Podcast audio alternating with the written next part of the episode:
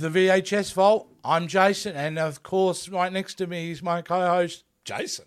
Yeah, hello. Welcome, sir. Uh, well, should I say howdy? 'Cause I Howdy to you too. I feel this is a bit of a good old boys' night tonight. So, if you haven't seen by the thumbnail already, we're talking Cannonball Run. Cannonball, cannonball. Cannonball, 1981. It was released, Jason. And uh, can I give a description of how I would put this in a category of film? To me, this movie is a good old boys blockbuster. This is very southern, American southern kind of attempt at a massive blockbuster. I I would agree. I would say it's a star-studded version of the Wacky Races. Mm-hmm. Or even Gumball Rally. You could Yes, mention. it's it's a it's a live-action cartoon.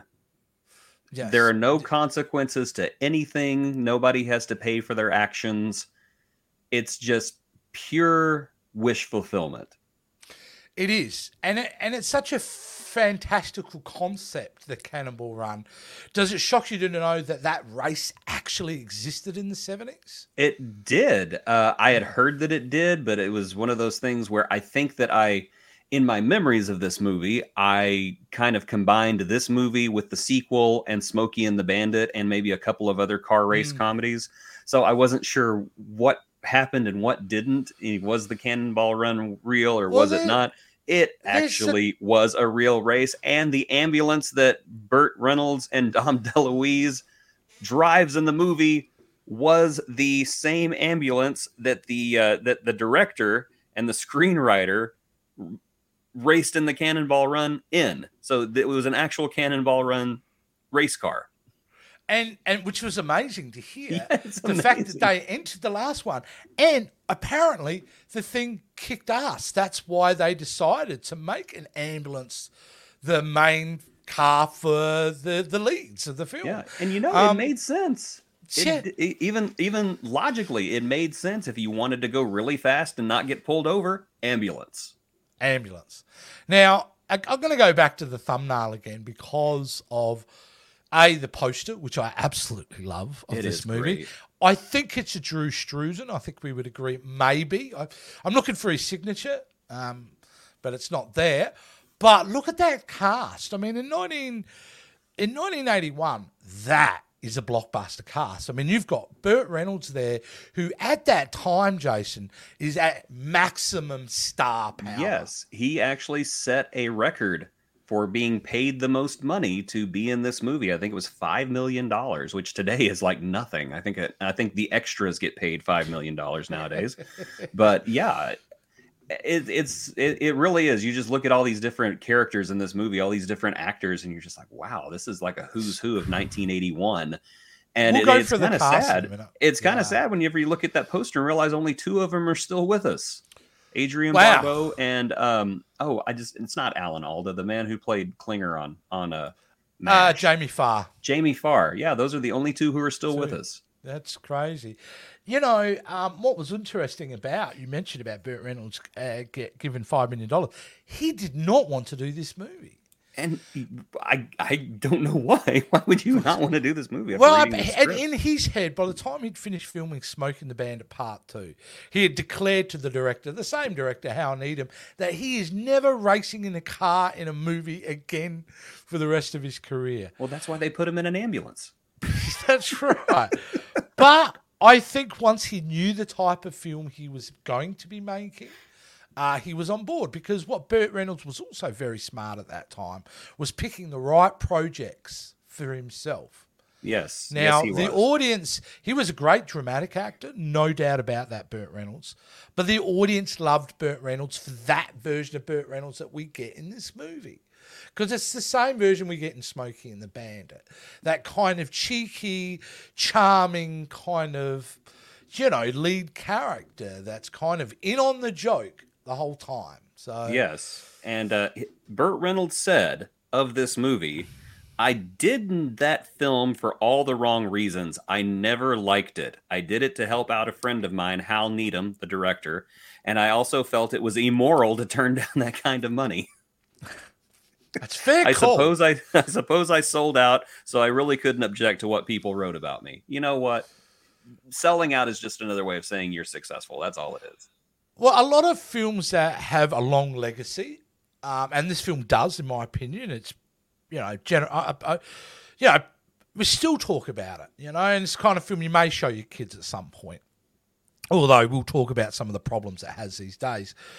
Um, but yeah, I mean, at the end of the day, he made a project that you know Siskel and Ebert destroyed critically. This Oh, film yeah. was hated across the board when it came out, but like those legacy films, it built an audience. Like over the years, the audience loved it, the critics didn't.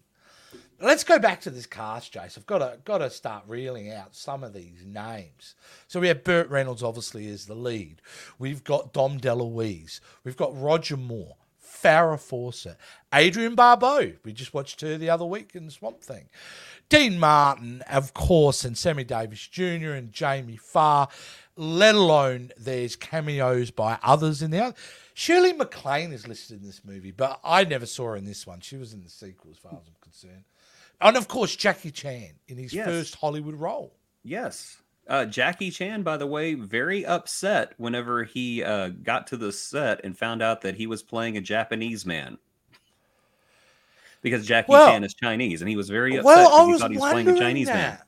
I was actually wondering that in the film because there is a scene where they're clearly on a Japanese game show, but when him and his partner are talking to each other, I'm thinking, oh, is that in Chinese or Mandarin? So they're, and then I'm thinking, nah, that wouldn't happen. And you wouldn't have Chinese guests on a Japanese show. They're not friends of each other. Um, so yeah, he had to. Well, what a challenge if he was talking Japanese. Yeah, I couldn't. I couldn't tell you. I don't have that kind of ear for language. I can barely tell the difference between English and French at times. Oh, the, the fact that I'm even able to articulate English right now is a small miracle. So, but yeah, I mean, the movie, look, we, we should really get kicking into it. Let's get into our first segment, which is. Well, we've done background info, so I'm not even good at running this, but who cares? Let's just go into the.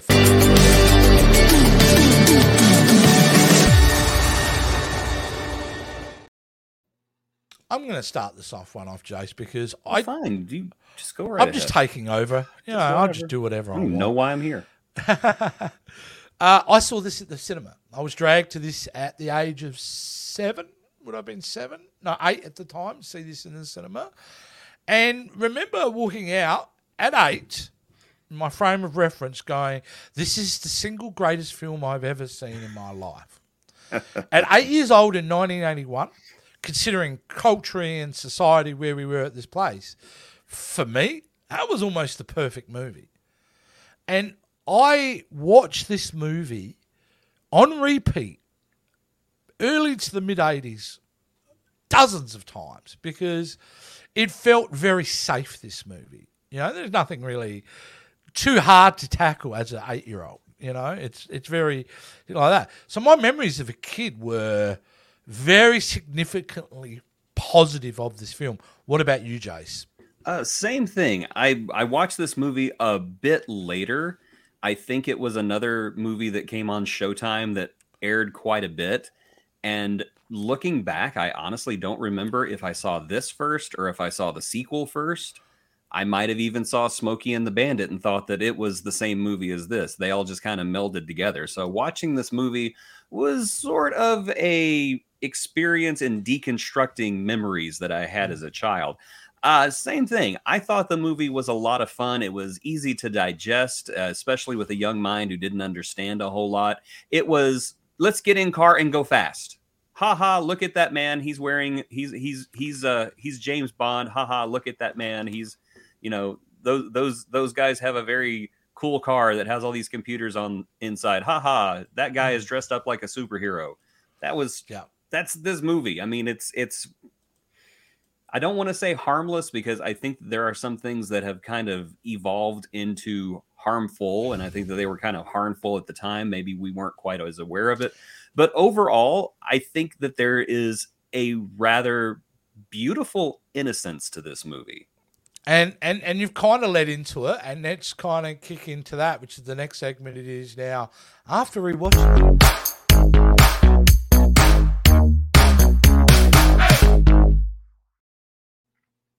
After rewatching it, Jace, you can go first it. this time I because I, I think was I was this is a messaging bit paradigm was- shifting.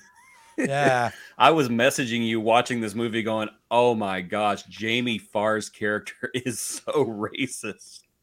Uh, Jamie is. Farr, in case you don't know, is a white man who was playing a sheik in this movie, and this was coming off of the Iran hostage crisis of the late seventies, early eighties, and there was a lot of anti um, Muslim sentiment in the world, much like there was post 9 11. And this character fed into it so much.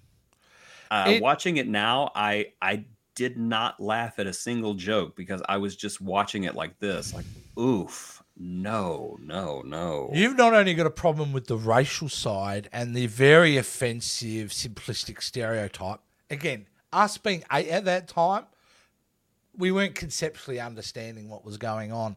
It is so egregiously offensive. Not only that, the character doesn't really do anything in this movie. He really kind of just disappears at the end.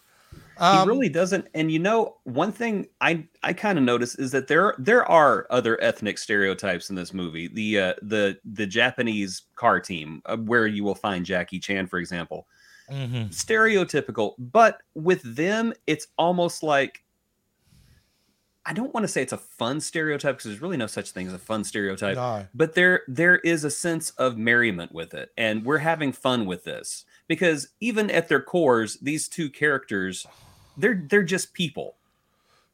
They got And the same kind yeah, of desires they- and they've got the same we kind of out in this desires and need as everyone else. And of course jackie chan is incredibly entertaining in this role. The man is a the man is a superstar entertainer. With jamie farr's sheik character it's mean spirited it is Look, it's all about- it's cynical Well, it's yeah, and it's very um, egregiously attacks the whole Middle Eastern culture with this. He's grandiose, he's rich, he just throws money at the problems to do it, and he can do whatever he wants, and that's really offensive, like by today's standards. But it is 1981. We're less emotionally intelligent at that point as a culture. We're far less sensitive to other people's um, cultural situations. Um, I don't forgive that and do not. It is not an excuse, but we as human people are evolving. So I think those films, as much as we could attack it all day long and say, you know, this is wrong, we have to accept that that's the film that they made, and we learn from that.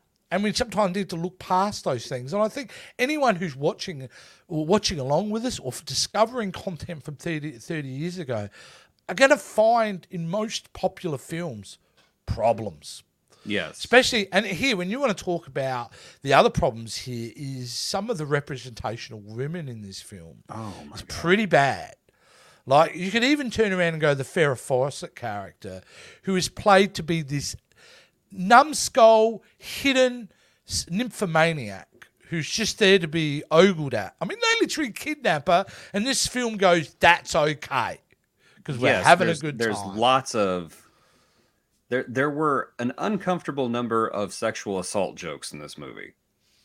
And i was just kind of like wow you know it this movie is so lighthearted and so fun and then mm. all of a sudden they drop something on you that you're just like that is wrong can I? I think the line was wrong Um, so what did you think was going to happen here? I don't know, a gangbang?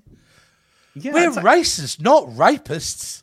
And I'm going, why did that interaction need to actually happen yeah at all? It wasn't funny. It wasn't driving the plot forward in any way. And it wasn't particularly romantic, considering you've both lensing your two main stars in these soft lenses, backlit to make them look as beautiful as possible. And you drop sexual assault jokes. It's bizarre you to know, me. back in the back in the early '80s, everybody made those kind of jokes. So it's a It si- was It is accepted. a sign of the times back then. Again, not excusing it, but I do think that it's important that you look at some of these thing- scenes, uh, some of these scenes through a sociological and historical lens. Why did these happen? Not saying it's okay that they happen, but why did they happen? And why it is important to be ever vigilant moving forward, that we don't go backward, that we move forward from that stuff. I even have a problem with Adrienne Barbeau and the Lamborghini and A, who's wearing Lycra for 32 hours straight? You're going to cross 3,000 miles and 32 hours, I think 51 minutes is the record. You're gonna But- be swampy. Oh, yeah, it ain't going to be comfortable. You're you're gonna unzip and like steam's gonna come out. That's right. So they're Steam and an alligator. cleavage to these officers, which is hypersexualized, but it does pay off in the third job I I was gonna say quite well. I I think that that was actually a master class in the three step joke where you Yeah. know, you have to have three steps to a joke. And you know, at first I was like, yeah, this is this is hypersexualized. This is this is not hundred percent appropriate. It's not offensive, but I don't know about Yeah. this. And then the third time comes up and you're like, oh, okay. Miss I like that. That's funny. Miss Tessmacher, that's right. That's right. So uh, it was a Valerie Burnell. Uh, what's her name? Valerie. I can't remember her last name. Wonderful actress, but yeah, Superman.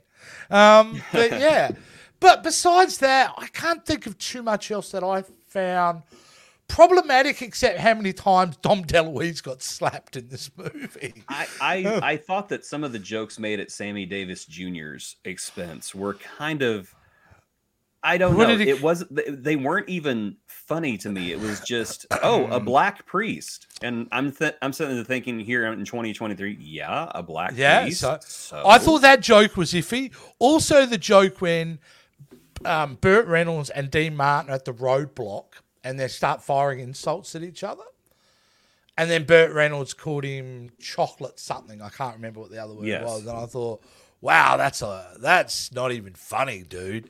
yeah, But again, it was the time. It- it Like, was- I will yeah. say, Sammy Davis Jr. is well known and well. You can research this. You can watch many interviews. Uh, was a big part of creating that type of comedy, and would have the final say on a lot of this stuff of whether that joke was going to be used or not. That doesn't excuse it again, but again, frame it from the time because I don't want to paint a picture that Sammy Davis Jr. was racially vilified in this movie. He enjoyed being in this movie enough that he came back for the sequel. Um, oh yeah, you can tell that these the Yeah. majority of these actors had a good time doing it. And that's what I want to get past. Let's move past the negative. Everybody's having a blast in this movie. They were, and you know, for as much as uh, Burt Reynolds talks about how he didn't want to do this movie, he sure is hiding it well. oh man, the interaction immediately between him and Dom DeLuise is like a warm hug. It is The fact that they, the way they bounce off each other, um, is so wonderful. Even in that, and the moment the Dom DeLuise, oh, wouldn't it be so great? We have them, and then and him, and, and. Burt Reynolds hits his and that that moment, which I'm showing up on the screen now, um, and that moment is just wonderful. It's, it's cool. It's called post production, Jace. Oh, okay. post production. I'll cut just- that out. I I'm going to cut this out anyway, Jace. But what I'm going to do, it's, I instead of keep playing forgetting it, this isn't live. yeah, I'm going to when afterwards I'm going to add all the bits Okay, over okay. the top. Yeah, so it's all good. Cut that, and now we begin again. Uh, what was I talking about? Ah, yeah. So Dom DeLuise, like to me, I'd only seen him in movies like The End. I don't know if you ever remember that movie about suicide, very dark comedy with Burt Reynolds. And I'd seen him a couple other things, but man, him and Captain Chaos, as an eight-year-old kid, man, I was in. I loved it so much. Me much. too. I wanted I wanted a Captain Chaos movie. I wanted the outfit. I begged my mum, could you make me an outfit? dun dun dun. Dun. And the so- fact that not that not only is he going through this, he he gets the strength that he needs. Like Yes. it is questionable whether it's in his head or he indeed is a superhero in this film.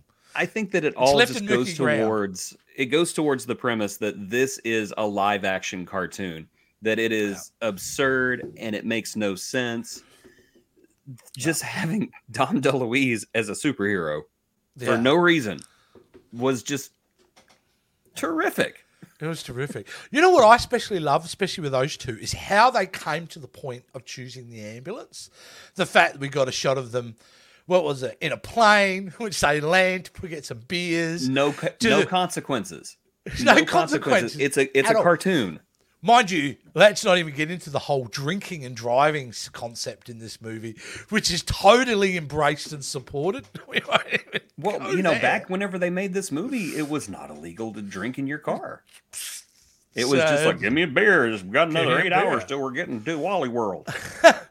Anyway, he flies, and then they go to speedboat, almost, uh, yeah, create a crash. We don't know if anyone died in that accident, No, but I love the fact where they realise. And do you know the guy in the ambulance who they say, how, how long ago? That was actually the director, Hal Needham, the which which guy? playing the guy in the back of the ambulance, The- telling the- both Dom and Burt, "Oh yeah, we could get there The in creepy minutes." the creepy doctor was the director.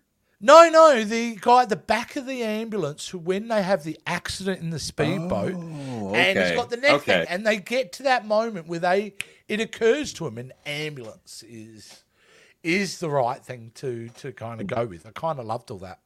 I did too, and it makes logical sense in an illogical movie. And I yes, just I love whenever characters in a farce are smart. yeah, yeah. I I also love the introduction of what's his name in this movie. It's not James Bond. He's pretending to be He- Roger. He's Moore. Roger Moore. He thinks he's He- Roger Mole. Yeah. Yes. Which I love the conceit of this film. He's not Roger Moore and he's not James Bond. he happens to look like Roger Moore, so he's pretending he's both Roger Moore and James Bond at the same time. It's so And it dumb. works.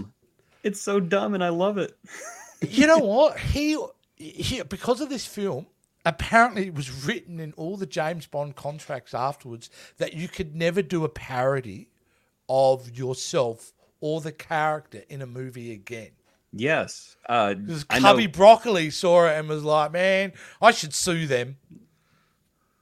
Well, there's no contract that says they can't do it. They can't do it." But it was a genius move because It it's the it was right fun element to bring into it. You know, It- it and was. Roger Moore is having an absolute blast with this.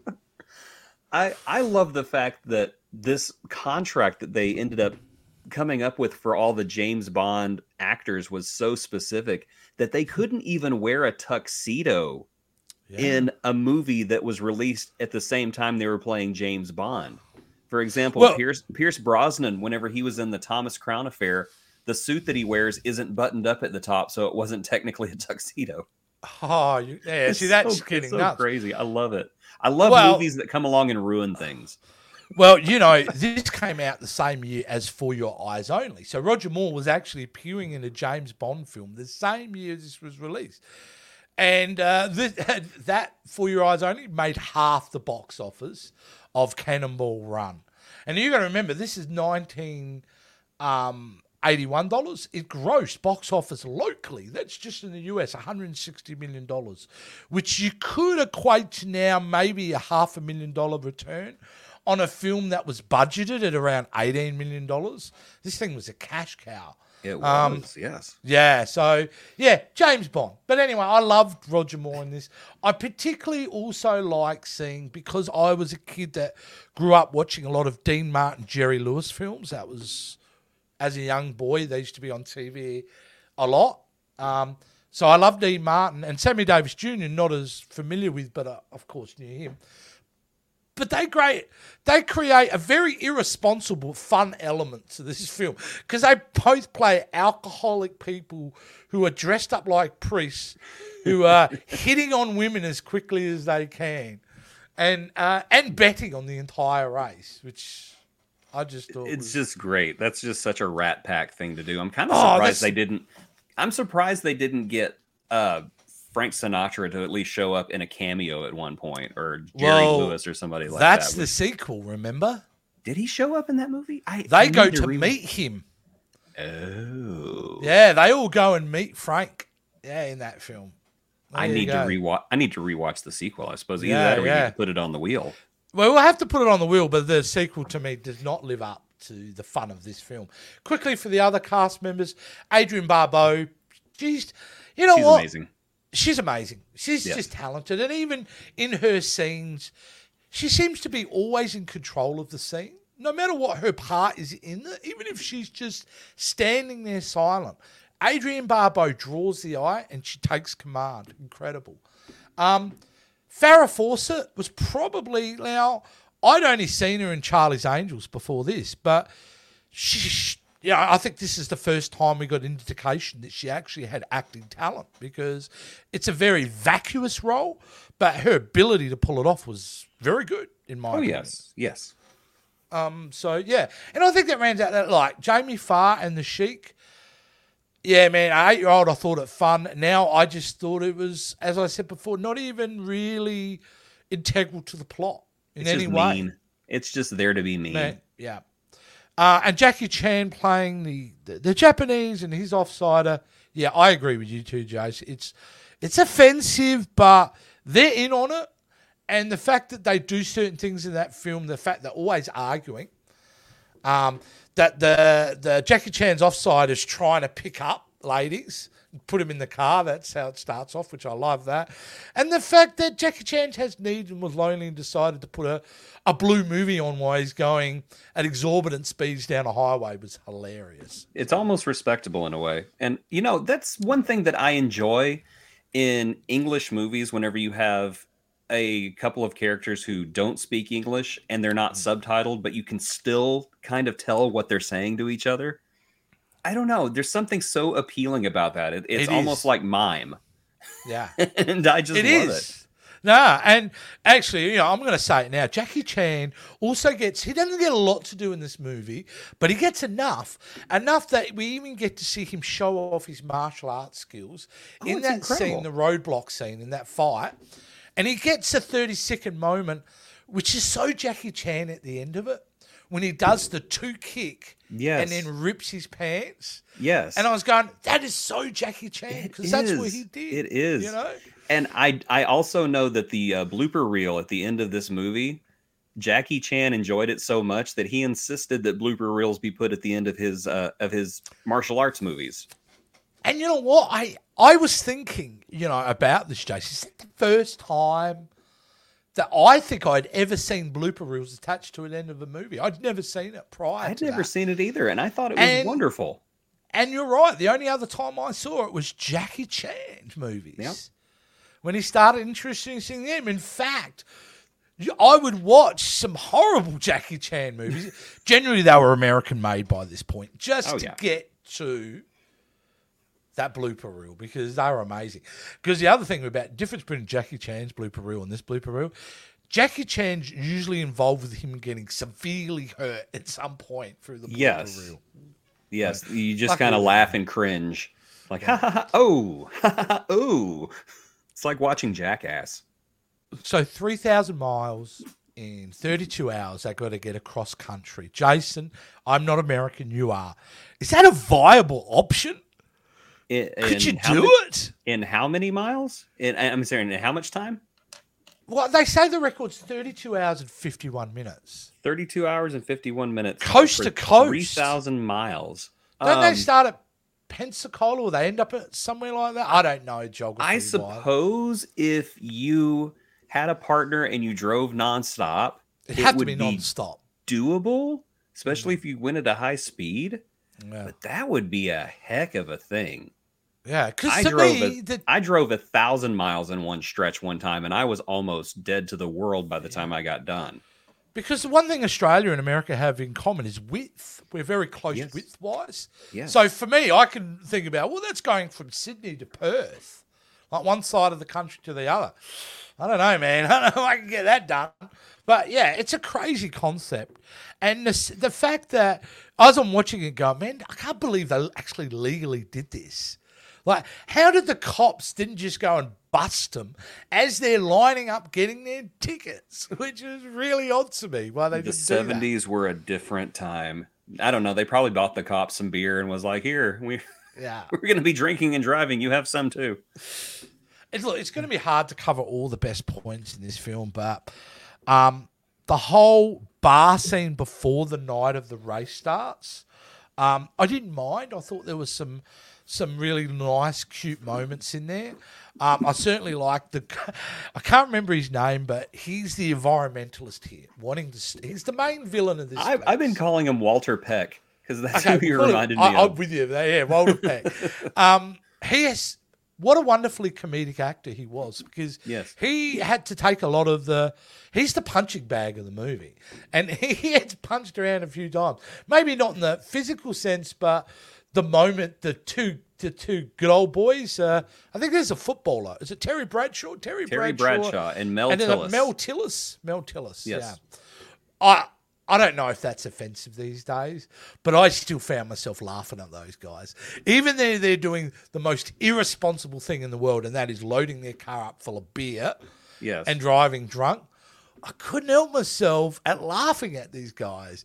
And that moment where they start up the car and ridiculously the window blows out, and uh, uh, who did we call him again? What did we call him? Walter Peck. Walter Peck falls down from there. From Walter Peck, um, you know, when uh, at that bar scene when those guys in the four wheel drive crash through the bar, and so Burt Reynolds is like caught out. He's the doctor who has to check him out. You know, the water gun. Right, you have to make sure it doesn't get up the sinuses. Squirt there, squirt in his bowls. And I thought, this is the level of comedy in this movie. And I'm in for it, you know? Consequence free chicanery, and I just love it. Oh, it's just, yeah, you crash through an entire hotel and then you just go get a beer. You, you But- know something else I really respected about this movie is that there was not a whole lot of exposition. They barely even explained what the cannonball was. They respected, even though this was a dumb comedy, they respected the audience enough that hmm. they thought the audience would understand. Yeah, it's a race. Okay, great. We don't need to explain anything. They all want to be in this race, Yeah. and it works. It works so well. and and you know everyone's in on it and the, the fun energy they have with this movie is the fact that i don't think it's like this movie's a tight 95 minutes right we aren't Yes. looking at a two and a half hour uh, epic that we we tend to get this day and age which i have a real problem with um, i love the fact that it was tight within half an hour we're on the road we're starting this race and then we're getting just into ridiculous realms and that's the most amount of fun Yeah. um, like to me, one of the massive highlights of this film. I've been waiting to get for this because I love Dom and and Burt in that role, but the need makes no logical self why you would need a doctor.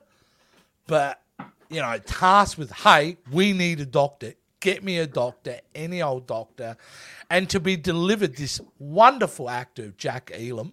Now you get what I'm talking about. I think I referenced in the last show, and you think of the doctor. What an amazing performance. Because he is some of the funniest parts in this movie. He stole every scene he was in. Yes, he did. And the, the Um, background music every time he opened up the door, like He he was a very popular actor in the 40s and 50s, Jace, because he was generally uh, cast as the villain in westerns. So he had a quite a long career in Hollywood, being villains in B grade westerns or on TV and things like that. So he was a very talented actor, um, and yeah, his comedic timing was excellent. I mean, there's a moment in the in the fight scene where it happens to be Dean Martin standing there, and Jack Elam like injects someone in and goes down. Dean Martin looks at him and goes, "What does it taste like?" I don't know. Drinks it and then go, hmm. Just the way he licks his lips and then fades off to the background. I'm killing myself. yes. And the other scene where he goes, "Ah, I've done it to myself all the time," was to trying to uh, to inject Farrah Fawcett. Burt goes, "All right, show her, Doc." And go, no. Mm, mm, mm. show her, Doc. Does it, and the reaction he has, I just lose it. Like, I, I apologize for all the background noises you're hearing. I have a new kitten that is running back and forth and back and forth and back and forth and like running into walls. So that's what that can you just is. explain what the name of the kitten is? I think I just heard that. Can you Yeah. please explain Yes, to the her- audience? Her name is Battle Cat. So, what is Battle Cat doing? Protecting Castle Grayskull right Yes, now. protecting Castle Grayskull from Mr. Taco. Hold on. this is hilarious. this is what all the fuss is about. Ah, well, that taco's got what it's coming to as far as Battle Cat so. concerned. She thinks that maybe potentially that taco's part of the horde or on their way to. I Snake. Mountain. One You want to talk about? I, I think that this cat is Captain Chaos, uh, uh, re, re, resurrected.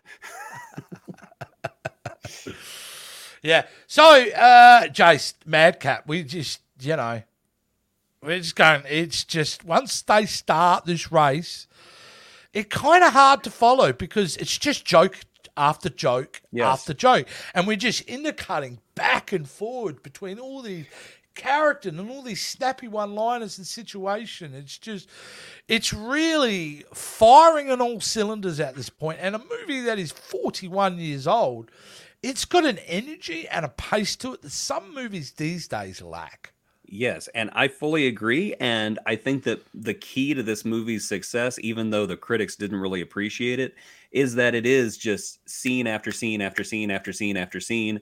They they cut back and forth so that way, if you know, for example, Jamie Farr's Sheik shows up, even though it's offensive and stupid and not funny, he's only there for a minute or two, and then he's gone. They're not there long enough. and you know now we're back with you know Mel Tillis and Terry Bradshaw, or we're back with with Dom and Burt, or you know Adrienne Barbeau and and her Barboobs uh, trying Yeah. to get out of tickets. You know it's it's it's very quick cuts, and I like that even though some of the scenes may not land, before you realize they're not landing, they're over.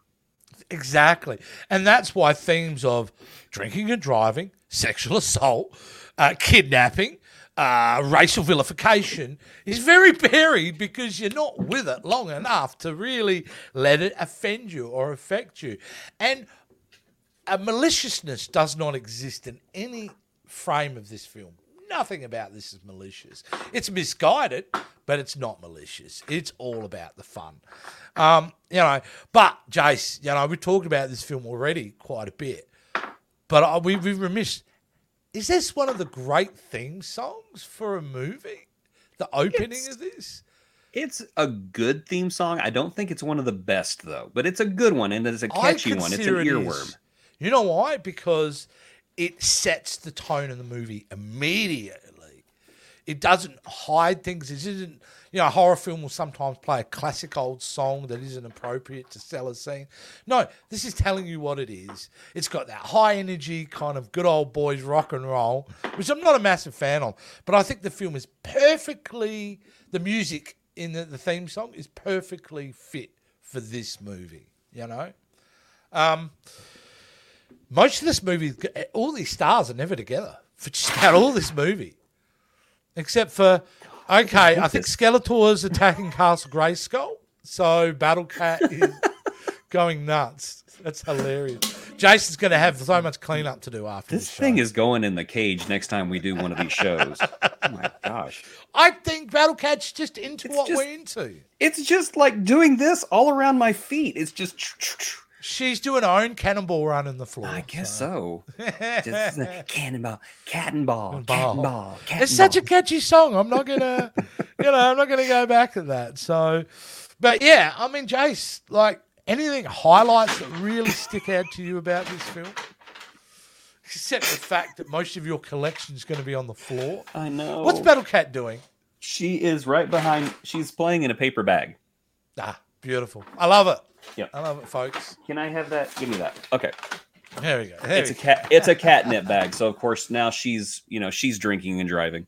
Yes. okay there things that Just things cat- that stuck out to me it's just the overall sense of fun innocent mischief consequence free chicanery and i just i just love that because it just seems like movies today have to have some kind of deep seated moral or you have to have characters who behave in ethical ways Mm. uh, the bad guys will always lose, the good guys will always win. None of that exists in Cannonball Run. It is fact, literally the good guys don't. yeah, it is literally every man and woman for themselves. Um, we, I, I must have said consequence free so many times during this show today, but that's the only thing I can think of is that it's just consequence free. It's it's literally a Bugs Bunny cartoon. It's the wacky races. You can blow something up and you're okay in the next scene. And I Yeah. I just find that just such a wonderful, silly throwback. And even though this movie does have some very drastic problems with the way that it portrays some people and some some situations i love that i love the innocence behind this movie the the fact that this is a live art action cartoon and i i was telling you the other day this is a movie that i actually think hollywood should remake They That should, was my next a question. continuation. Let's get into that quickly before we, we wrap things up. I can't think of a film in my. Uh, there are two films that I am stunned that we don't have great. Ver- uh, what haven't been remade.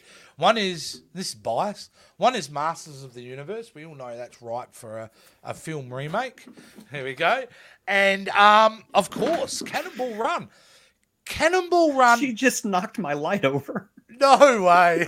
She's trashing your place, dude. Oh my god! Cannonball Run Worst. had two sequels. Did you see both sequels? Did you know about Cannonball Fever? I did not know about Cannonball Fever, and I didn't know about Speed Zone until I was researching this. Uh, oh, I I'm had no sorry. idea. Cannonball Speed Zone's called Cannonball Fever down here. Okay, yeah, I, I did not know about that movie. I only knew about the first two. So that's Do you know who's in the I cast of that one? I I have think not. John Candy's in that film. you're Eugene kidding Levy. me. Oh, wow. Cannonball Fever. Yeah. Is Burt Reynolds back for that one? No, he was done after number two. Um, okay. Now they've attempted to do really large ensemble kind of things moving forward. Not Cannonball Run. The only thing I can think of that steps out to me is a movie called Rat Race. They did. I loved Rat Race. It's the same kind of concept, a group Yes. of people chasing for something. Uh, I really love that. Though that's probably more in common with Mad, Mad, Mad, Mad World. Yes, Um, which is that also a great movie. brilliant film. Um, or Ocean's Eleven. Just the fact that you've got a group of big stars together, you know, it'd be too expensive if they all took their proper fee, but they're kind of together and they're bouncing off. But this film, absolutely, you could remake. And you could have a lot of fun with. Now, Jason, we were chatting about this a little bit in the chat, and you've got some really cool ideas of Yes. you would put So- in it. You would you would need the uh, Burt Reynolds and Dom DeLuise characters. We we kind of disagreed a little bit on who would play Burt Reynolds. You said Hmm. you thought it should be Ryan Gosling. I said Channing Tatum. Honestly, I think either one of them would. I think they would both have shown really great comedic chops. Uh, Channing Tatum, 21 and 22 Jump Street is all you need to say. Yes. Very funny. And Ryan Gosling's, I love a movie called The Nice Guys. Not Such a great it, movie, I, yes. I love that film, and I thought Ryan Gosling was hilarious in that. Yep. For the uh, for the Dom DeLuise character, I said Jack Black. Jack Black would be perfect for that. Nailed. Um, yeah. The Farrah Fawcett character, I think Mina Mina Kunis. And for Yeah. and for the Doctor, Ron Perlman, somebody who's just off-putting and scary. Put Ron Perlman back there, It'd be pretty and then I, my idea or Kurtwood was Smith, I would say. Kurtwood Smith would be a lot of fun too. I got a soft spot for for uh, Ron Perlman though, so we could Yeah, put oh, Kurt, we could put Kurtwood Smith. He'd be our number one. Kurtwood Smith would be, if we couldn't get Yeah. Ron, we'd go for Kurtwood. so the other racers, you could film them. You could get some of these racers and film them in a car over two days, and you'd have enough scenes for them to be in the movie. So I was thinking, in one car, we could have Elvira and Dolly Parton. Amazing. In another car, bring Jackie Chan back, but his new partner is Chris Tucker. They're not playing their characters in Rush Hour. It's just literally Jackie Chan and Chris Tucker. Yeah, they're playing themselves. They're playing themselves. Is that is that your version of kind of uh, spinning off the Roger Moore concept? Well, I was actually thinking just have uh, Pierce Brosnan just do the playing somebody who thinks he's Pierce Brosnan, Brosnan thinking that he's James Bond. Or you not know what James I Bond. thought about? uh, Yep. J- he keeps calling himself Jason Bourne because he can't even get it right. Can't That way, you know, we don't get sued. I Uh, thought about that one. Sorry, before you go on, my spin off for the Roger Moore thing would actually have Vin Diesel playing Vin Diesel. What? Doing the same thing as Roger Moore. Have a guy who looks like Vin Diesel who thinks he's Dom from Fast and the Furious. Because I think that, That would, would keep funny. it relevant. that would be funny. Keep going, Um, Joe. See what you've got. I was thinking again, just just one or two days worth of work. Arnold Schwarzenegger and Sylvester Stallone in a car together. That would be so amazing. uh, Chris Pine and Ethan Peck. They're not playing Kirk and Spock. Maybe they're playing No. a couple of bullies who like go to Yeah. sci-fi conventions to beat people up. well, you've got Ethan. Did you mean Ethan Peck or do you mean.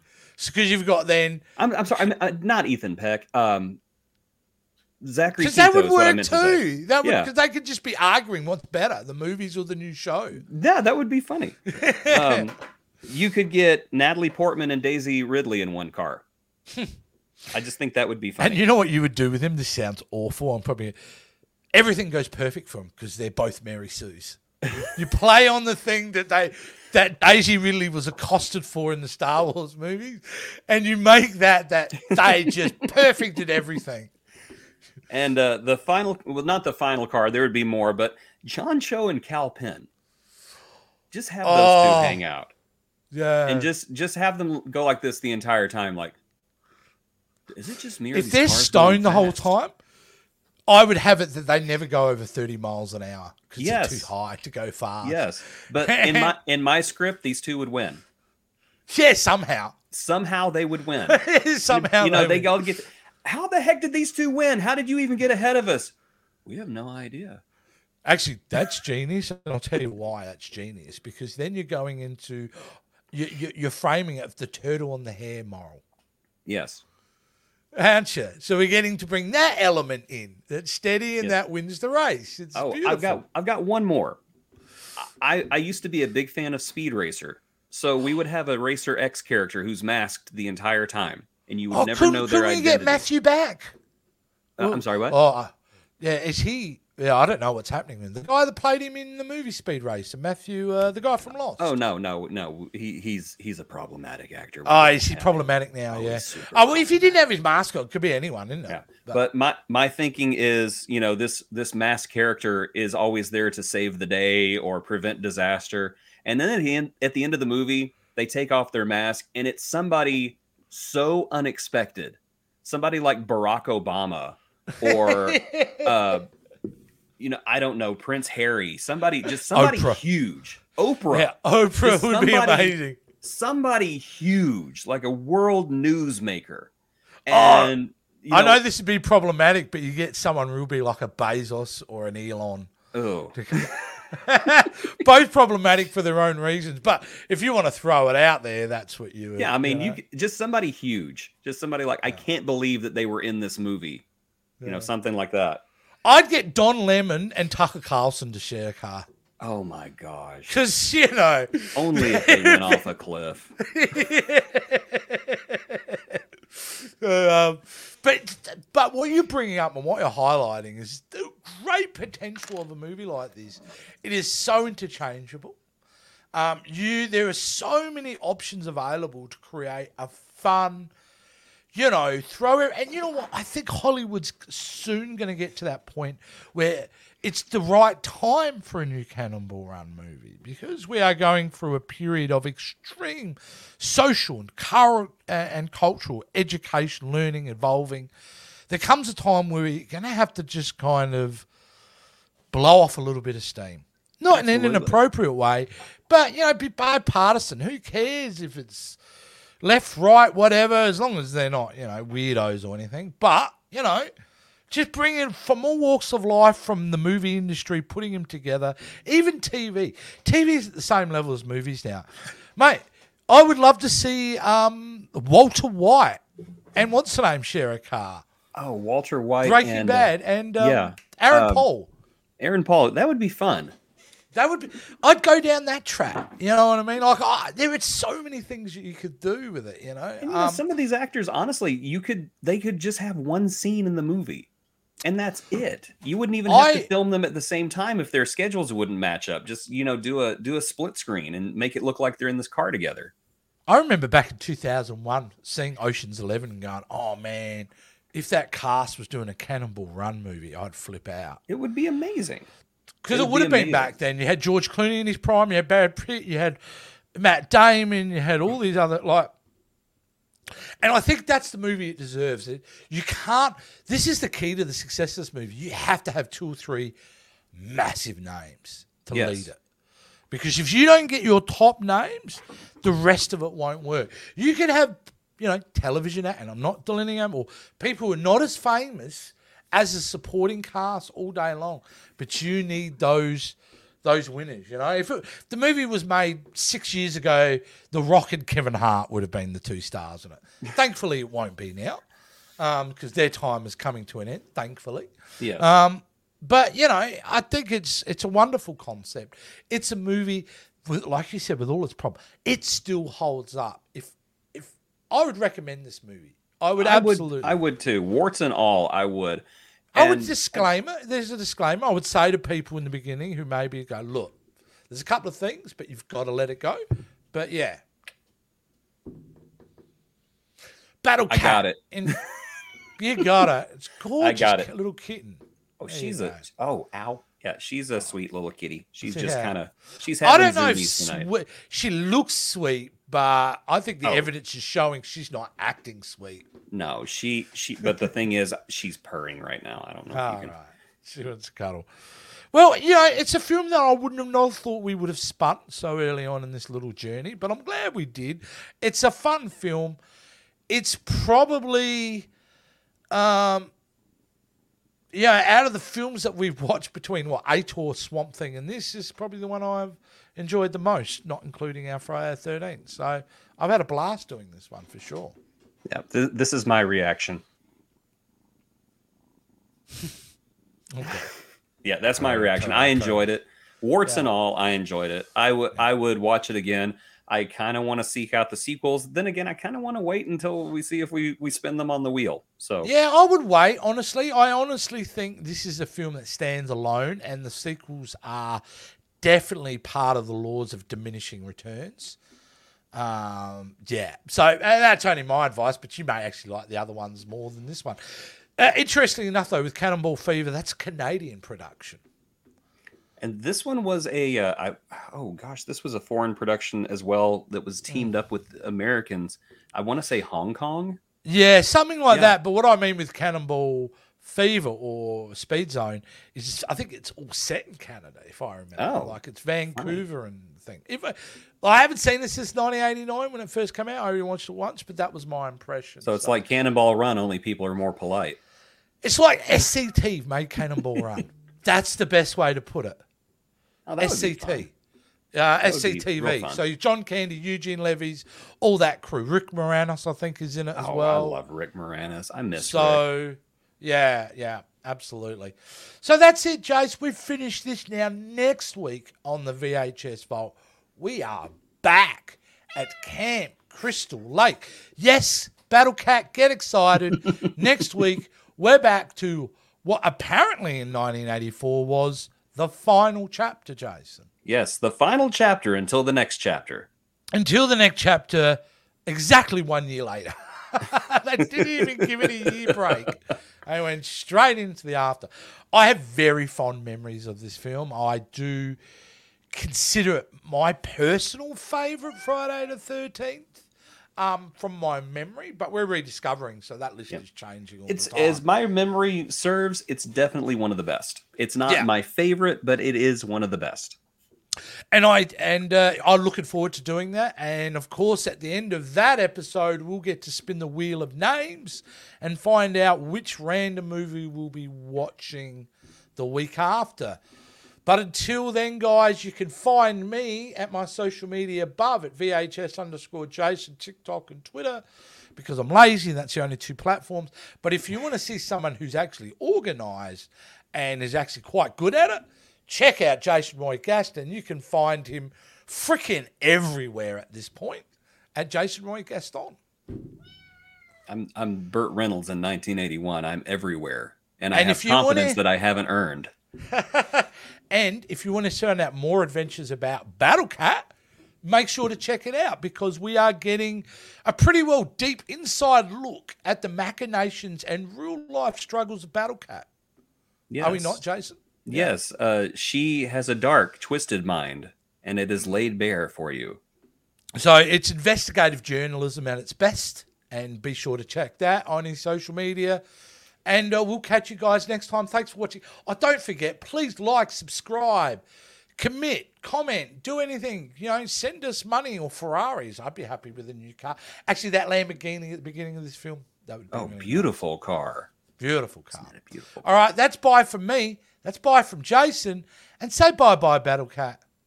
Bye bye, Battle Cat. We'll see you guys next time.